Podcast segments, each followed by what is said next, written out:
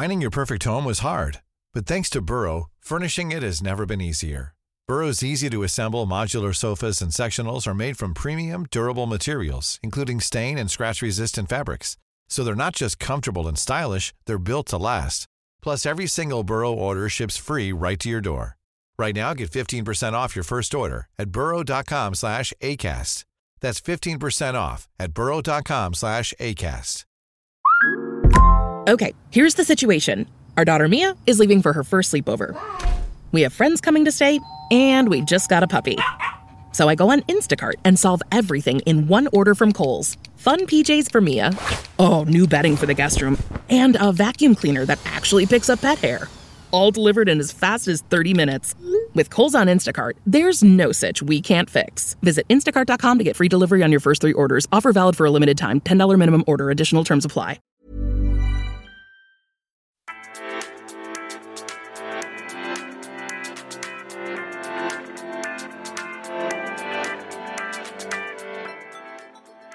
Denna dag har vi haft äran att intervjua Kerstin Salmi. Kerstin pluggar linjen maskinteknik och är parallellt med det styrelseordförande på deras sektion på Kungliga Tekniska Högskolan i Stockholm. Detta är linjen där du som är intresserad av att kombinera matematik, naturvetenskap och tillämpad teknik troligtvis är hemma.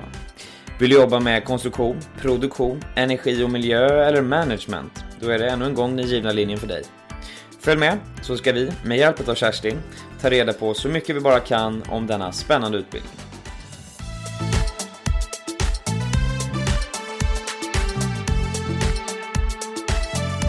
Nej, men vi kan väl helt enkelt låta dig börja beskriva en vanlig dag och en vecka på civilingenjörsutbildningen i maskinteknik på KTH. Ja.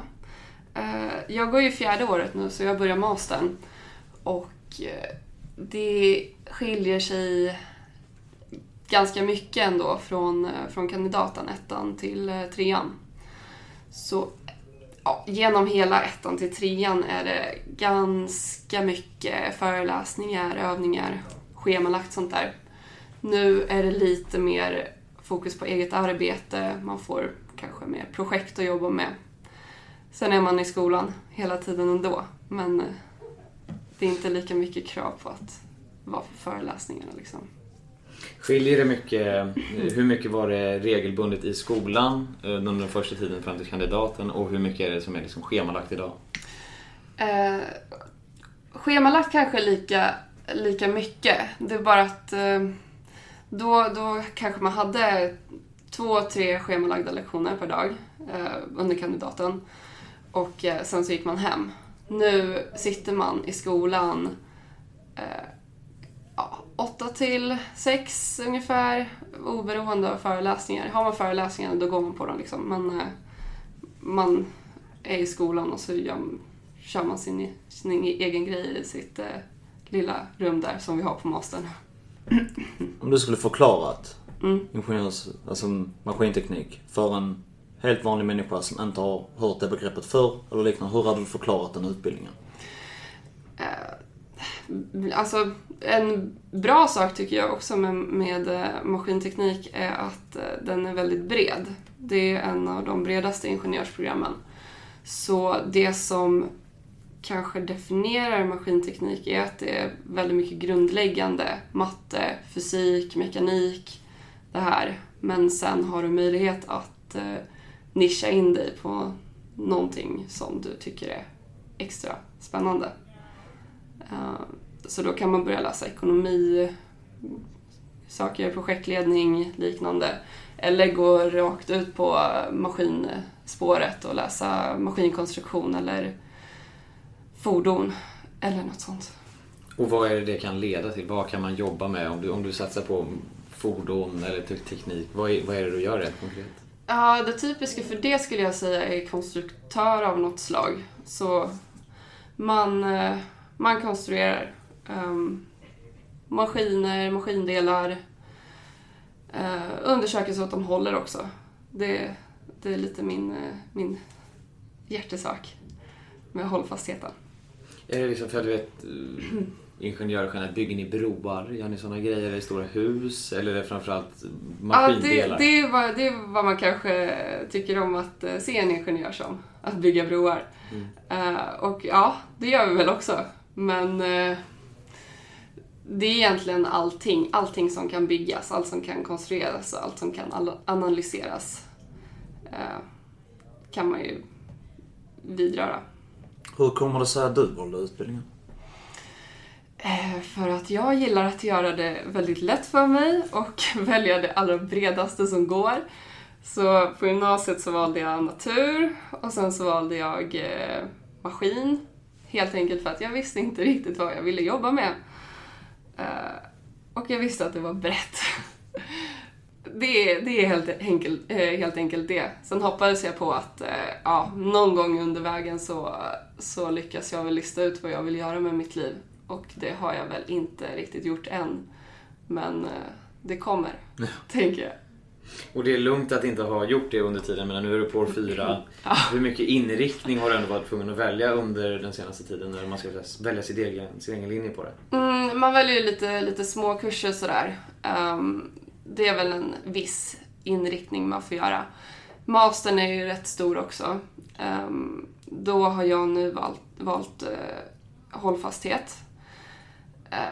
Och ja, men jag ser fortfarande inte som att det är det som kommer definiera mig eller min examen eller vad jag kommer jobba med i framtiden, utan jag ser det ganska öppet fortfarande. Vad är hållfasthet? Det kan vara bra att jag säger. Det är dels mångas hatobjekt för att grundkursen i hållfasthet är rätt köttig och jobbig. Men det handlar basically om att man kan tala om när någonting går sönder. Vid vilken belastning kan jag utsätta i princip vad som helst för. Så att det går sönder. Och så vill man kanske undvika att det gör det. För du sa också att man tar först kandidaten och sen läser man vidare. Kan man bara ta en kandidat i maskinteknik eller måste man ta master? Ja, till civilingenjörsprogrammet så då är det en kandidat plus en master. Sen är jag inte helt 100 på det här, men jag tror att skulle man bara köra en kandidat så kanske det motsvarar mer en högskoleingenjörsexamen. Och då blir det istället det man kanske borde rikta in sig på. Men för civilingenjör så finns inte riktigt möjligheten att stanna vid kandidaten, skulle jag säga. Vad hade du för förväntningar inför utbildningen? Du nämnde där att du ville ha det bredaste och så kände du att du levt upp till att vara det en väldigt bred utbildning även nu. Det är det. Det fanns väldigt många möjligheter. Dels på vilka kurser man kunde läsa, vilken master man fick välja sen, vad man ville hitta på liksom. Vad jag hade för förväntningar innan var inte jättemycket. Jag visste att jag tycker det är jättekul med matte och fysik och det var det jag ville läsa. Och ja, de förväntningarna har ju fyllts upp i alla fall, kan jag säga. Vad känner du att nu när du har haft in och liksom varit här en x antal lång tid. Vad känner du att det är för förberedelser man hade behövt inför den här utbildningen? Vad passar det exempelvis för bäst att ha studerat tidigare? Är det naturkunskap som var den rätta? Ja, jag läste ju natur. KTH har ju krav på vissa kurser man ska ha läst. En viss typ av matte, fysik och så. Och någonstans är det ju förväntat att man har de kunskaperna. Men samtidigt så tycker jag att kunskaperna är rätt lätt att få i efterhand. Det som verkligen är nödvändigt är intresse. Så ja, har man viljan att lära sig, då kommer man göra det. Oavsett om man kommer in på KTH och inte vet vad ett moment är till exempel. Det kommer lösa sig. Men är det krav på att ha läst alltså så, de matteämnena? Man kan lägga till typ ett tekniskt basår och ändå läsa... Ja, exakt. Det gör jättemånga. Om man kommer från gymnasiet och läst till exempel samhällskunskap. Samhällsvetenskap heter det. Då kan man läsa till ett tekniskt basår och på så sätt få alla behörigheter. Vad är din personliga ideala arbetsplats nu efter utbildningen då? Nu är det lite svårt att säga för du är fortfarande lite osäker, men vad skulle du kunna tänka dig? Så nu när ögonen kanske har öppnats för olika arbetsplatser. Ja, det är just det att jag inte tänkt så mycket på det. Jag har medvetet valt att inte tänka på det så mycket heller under utbildningen, just för att jag vet inte riktigt allt man kan göra, och jag har inte velat begränsa mig till att till exempel vill jag jobba med bilar eller något liknande. Nu är ju problemet dock att jag väntat lite för länge kanske, och jag ska ju börja söka jobb om ett år ungefär. Men tills dess så tänker jag att det löser sig på något sätt. Du har ju en rätt bred utbildning med dig i sådana fall. Ja. Så det är som du själv säger. Yrkesplatsen är ju kanske ett lite mindre problem då i sådana fall. Eftersom du har så mycket valmöjligheter. Ja, jag har aldrig riktigt känt att jobb är något jag behöver stressa upp mig över. Så det har jag alltid känt att det kommer lösa sig. Hur kommer det sig att du valde just KTH då? Det är ett bra universitet och jag är alldeles för bekväm av mig. Vill inte flytta, helt enkelt. Jag funderar ju på om man kanske borde flytta till Göteborg och börja på Chalmers eller börja på Lund. Men det var ändå KTH som jag kände vann i och med att jag kunde stanna i Stockholm. Så hur har din boendesituation sett ut nu under dessa åren? Jag har haft rätt tur ändå med boendet, tycker jag. Jag har bott sambo hela min studietid. Nu bor jag i en tvåa ganska nära skolan som jag har fått på ködagar. Ungefär 3 års tid, typ. Är det via skolan som du har stått i den kön? För det är inte bostadsrättsförmedlingen. Vad är det för en kö? Nej, det är SSSB. Okej. Så Stockholms studentbostäder. För att stå i den kön så måste man vara medlem i kåren. Och jag började samla ködagar samma sommar som jag fick antagningsbeskedet. Så fick man något efter 3 år. Vad har det varit den största utmaningen för dig? Alltså vad har varit jobbigast under all din tid här? Alltså, är det någon specifik kurs som stack ut som att denna var liksom kämpig? Och hur tog du igenom den? Jag har alltid tyckt att jag är väldigt bra på matte. Och jag har alltid haft lätt för det. Det var en lite dålig inställning att komma med när jag kom till KTH, för att problemet här är att alla känner så. Och då är man ju plötsligt inte den här i klassen som alltid är först klar med matteboken och först klar med alla mattetal. Och det var rätt jobbigt, för plötsligt var jag faktiskt tvungen att kämpa för att förstå matten. Och i början så var jag fortfarande fast i att det här med jag behöver inte ens läsa matteboken, jag tar den då. Och det var ju ganska fel. Så det var en liten omställning man var tvungen att göra där. Men det gick väl bra till slut, efter att man insåg att det var kanske inte så lätt längre. Hur ser engagemanget ut från lärarna? Får ni mycket hjälp? Har ni hjälplärare? Hur kan man komma igenom den lite tuffa tiden? Jag hade så gärna velat svara att allting är perfekt hela tiden. Men tyvärr så det varierar. Vissa kurser har så extremt bra lärare som man märker att de vill verkligen att man ska klara kursen, man ska få bra resultat, man ska förstå allting. Vissa däremot märker man att okej, de är ju inte här för att lära ut. Det är ju något de är tvungna att göra bara. Men ja, de lärarna som verkligen anstränger sig, det är ändå väldigt många.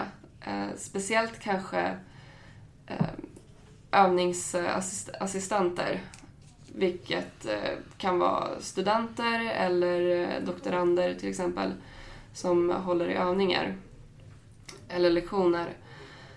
De märker man att det finns många som verkligen ställer upp och vill ens bästa.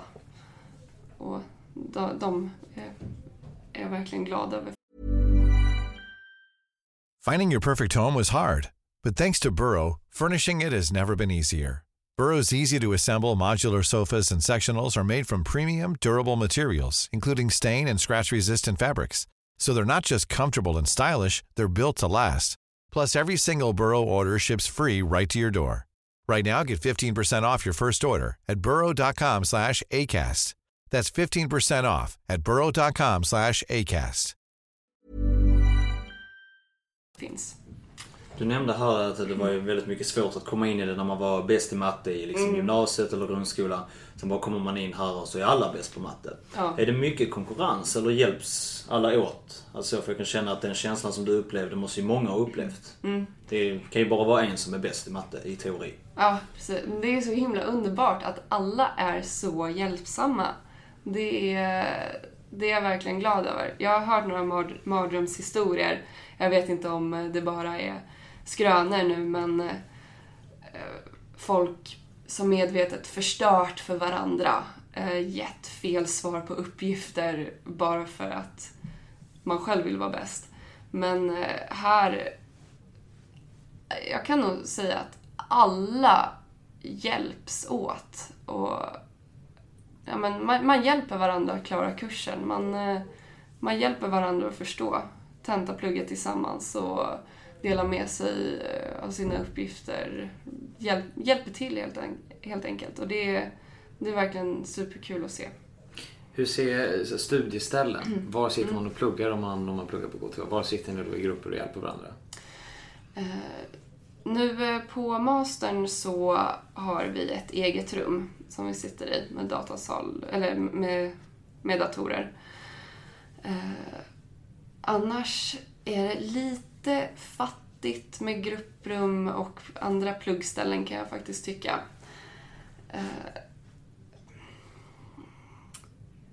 Det händer inte jätteofta att man sitter i skolan och pluggar ändå, utan det är främst under tentaperioder. Och ja, den senaste tentaperioden så då var vi ett gäng, vi var 3 tjejer som alla pluggade inför samma tentor. Och då satsade vi faktiskt rätt hårt för att få grupprum varje dag under den här 2 veckor långa tentaperioden.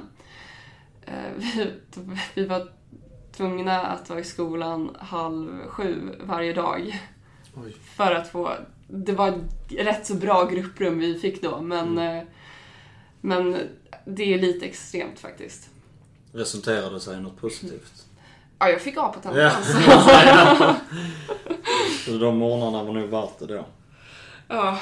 Jag kollade här, jag såg att jag kollade på hemsidan för KTH så stod det någonting med utbytesmöjligheter utomlands under år 2 och 3. Om jag har läst rätt information nu. Gjorde du det eller vet du om några kurskamrater som gjorde det? Där kan jag säga att det finns i 4:an också. Jag har flera kompisar som är ute just nu på utbyte. Jag har inte gjort det, vilket jag är väldigt ledsen över, för det är verkligen en chans man borde ha tagit. Jag hade problemet att jag haft lite släpande kurser, mycket att göra här hemma. Så det har inte riktigt varit något jag velat prioritera. Men nu så känner jag verkligen att jag hade velat åka utomlands. Vad är det, hur ser det som möjligheter ut? Alltså hur, vad är det?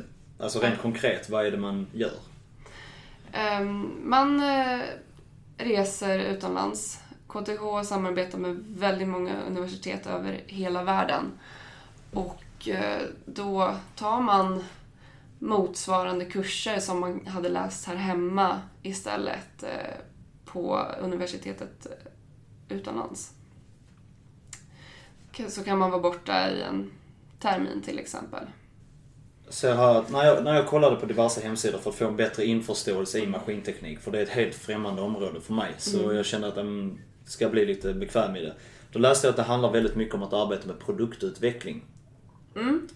Och min förståelse är att det kan associeras med ett väldigt kreativt arbete i den termen. Är det mycket kreativt arbete, eller är det mycket liksom man stegvis kommer till lösningar för ett problem? För det är ju en rätt stor skillnad i det, eller hur har du upplevt det?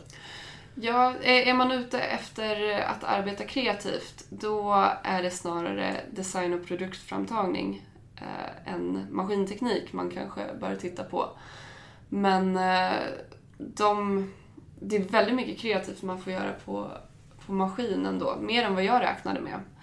Och det handlar kanske inte lika mycket om design då, men mer kanske om konstruktion och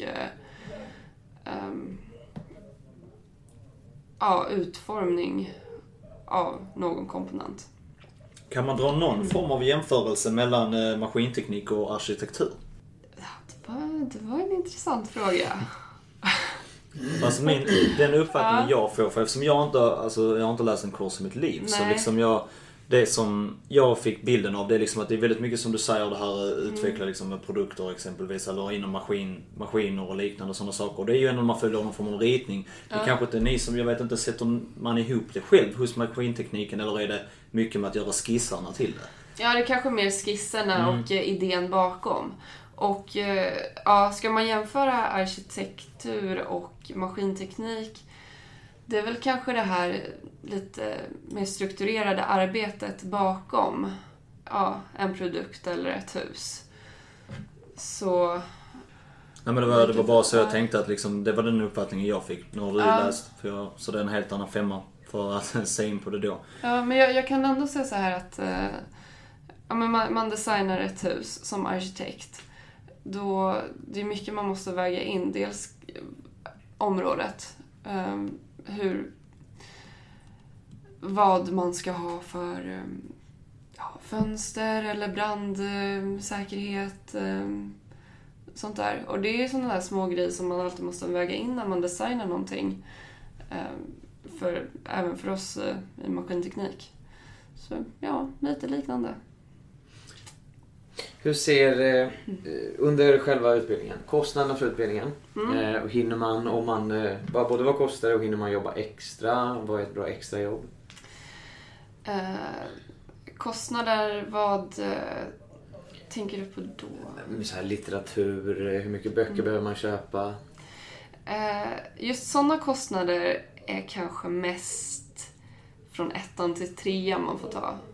När folk är lite lätt lurade och köper alla böcker. Okay. Och då är det kanske mest matteböckerna som går för 800 spänn eller något sånt där. Det känns ju kanske lite, men det är ingen jättestor utgift om man ser till det stora hela. Dessutom kan man sälja boken vidare för nästan samma pris. Men du skulle inte säga att man behöver köpa all studentlitteratur? Det mesta finns på pdf-er. Vissa böcker är faktiskt nödvändiga för att klara en kurs. Men man klarar sig oftast rätt bra utan. Och skulle du säga att många som pluggar vill ha ett jobb vid sidan om? Är det någonting som är svårkombinerat, eller är det många som har det? Det är många som har det. Det är nog ingen prioritet direkt, för att det kan vara en ganska köttig utbildning ibland, och man vill kunna lägga mycket tid på studierna. Men det är absolut inget hinder att till exempel jobba kvällar eller helger. Ja, jag känner många som gör det, och jag själv gjorde det fram tills nu när jag tog en lite paus i det den här terminen. Har ni några praktikmoment? Nej. Ni har inga praktikmoment? Det har vi inte. Men du måste också berätta lite. Du är ju ordförande i en förening. Ja. Vad innebär det? Vår sektion, maskinsektionen, består av studenter från maskinteknik och design och produktframtagning. Vi har ungefär 1300 medlemmar och sektionen som, eller vår sektion, det är mycket som händer. Vi håller dels i många fester. Vi håller i ett spex, en arbetsmarknadsmässa som faktiskt går av stapeln imorgon. Och, ja, det är mycket som sker på sektionen. Vi omsätter över 3 miljoner till och med. Oj, oj. Så ja, det är mycket för studentsektion. Skulle du säga att det översätts till att det blir mycket lättare att ha sociala sammanhang i och med att man är så pass hjälpsamma med själva utbildningen? Alltså, eftersom den är så pass tuff och att man hjälps åt, man är väldigt hjälpsam, så översätts det kanske rätt enkelt till sociala sammanhang där också då? Ja, absolut. Jag är helt säker på att jag hade inte klarat mig så bra i utbildningen som jag har gjort nu om jag inte hade haft alla vänner som jag fått genom sektionsengagemanget. I och med all den hjälp jag har fått, all uppmuntran från folk, och det medför så mycket positivt att man kan ha så många i samma sits. Är det ni som också har hand om nollning eller inspark? Och vad gör ni när ett nytt år går av stapeln? Ja, nollning har ju lite negativ klang i sig oftast. Ja, har vi fått höra från alla andra också. Har ni någon specifik titel på det? Ja, det är över hela KTH faktiskt, så kallas det för mottagning. Lite mer positivt. Ja. Och det är det som mottagningen handlar om, att man vill skapa det här positiva början för en ny student. Så att det är väldigt mycket fokus på att man får bra förutsättningar för att klara sina kurser. Man kommer in i studierna bra, man lär känna sina nya kursare. Hjälper den att komma in i livet som student helt enkelt. Hur länge varar med uttagningen? Det tänker jag faktiskt inte svara på. Nej. Det är sekretess. Ja. Absolut. Då tänkte jag kolla, vi touchade på detta lite innan vi startade det här med könsfördelningen. Jag tänkte kolla hur den har sett ut och hur den ser ut nu i maskinteknik. När jag började 2015 så var vi 30% tjejer, om jag inte minns fel. Lite tänkte jag, men vad kan man vänta sig av en utbildning som heter maskin liksom?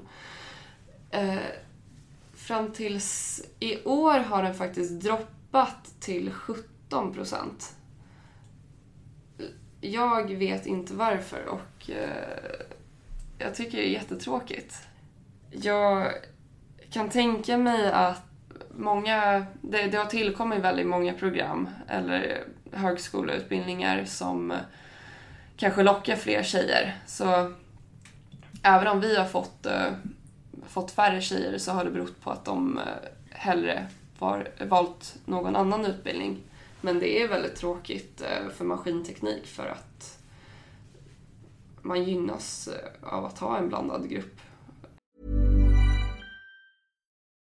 Join us today during the Jeep Celebration event. Right now, get 20% below MSRP for an average of $15,178 under MSRP on the purchase of a 2023 Jeep Grand Cherokee Overland 4xe or Summit 4xe. Not compatible with lease offers or with any other consumer incentive offers. $15,178 average based on 20% below average MSRP from all 2023 Grand Cherokee Overland 4xe and Summit 4xe models in dealer stock. Residency restrictions apply. Take retail delivery from dealer stock by 4/1. Jeep is a registered trademark. Studenter. Tycker du att det är någonting som har varit jobbigt? Och vad skulle du säga till en tjej som funderar på, fan, ska jag plugga maskinteknik? Jag har faktiskt aldrig märkt av det. Aldrig. Det enda gången jag sätter det är när man fått se statistiken. Annars tänker jag inte på det. Maskinteknik, det kanske låter lite läskigt och ja, man tänker sig att det är killar som ligger och meckar under en bil och helt oljiga om händerna. Det är det inte. Utan maskinteknik handlar främst bara om matte, fysik och mekaniken, och om man är intresserad av det, om man tycker det är kul, då ska man inte låta något annat vara ett hinder för att man ska gå vidare med det. Har du några tips till blivande studenter? Jag önskar att jag själv hade lagt mer tid på all den matten som man läste i början. För den kommer igen väldigt mycket. Och det underlättar att man vet hur man räknar. För det är jobbigt att sen sitta där 2 år senare och så vet man inte hur man löser den där integralen, för att man tyckte att nej, det kommer jag inte behöva efter den här kursen. Så lägg tid på att förstå dig på mattan. Har du någon kurs som var extra rolig? Ja, jag tyckte kursen i hållfasthet var det absolut roligaste jag läste under kandidaten. Och det var nog det i stort sett som fick mig att välja samma master. Och det är också ett tips att under kandidaten så får man läsa väldigt mycket grundkurser i lite, eller väldigt spridda ämnen. Och det är ett perfekt tillfälle att känna av vad man egentligen tycker om kurserna eller det här ämnet. Och genom det bestämma sig vad man egentligen vill göra av sin utbildning. Ja, men då kommer vi till den sista frågan här. Och då låter jag representanten få ordet om det är någonting du vill tillägga. Mm. Det bästa beslut jag har gjort ändå under hela utbildningen är att engagera mig i sektionen. För att man får ut så mycket av det. Inte bara lär man känna nya människor, så många nya härliga personer också, utan man får erfarenheter för livet.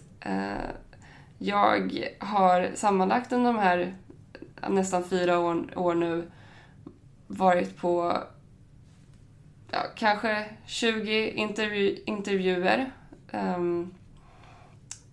Väldigt bra träning för en arbetsintervju liksom. Man kan också få ha hand om pengar. Man lär sig leda grupper. Det medför så mycket nytta också. Och som jag sa lite tidigare också, så hade jag verkligen inte klarat av att komma så här långt i utbildningen om jag inte hade fått det stödet jag nu fick av mina vänner som jag träffat genom sektionen. Toppen! Så då vet ni allihopa vad ni ska göra. Om ni ska söka till maskinteknik så är det sök upp sektionen direkt. Så kan även ni klara er genom utbildningen. Ja, toppen. Tack för oss. Tack så mycket.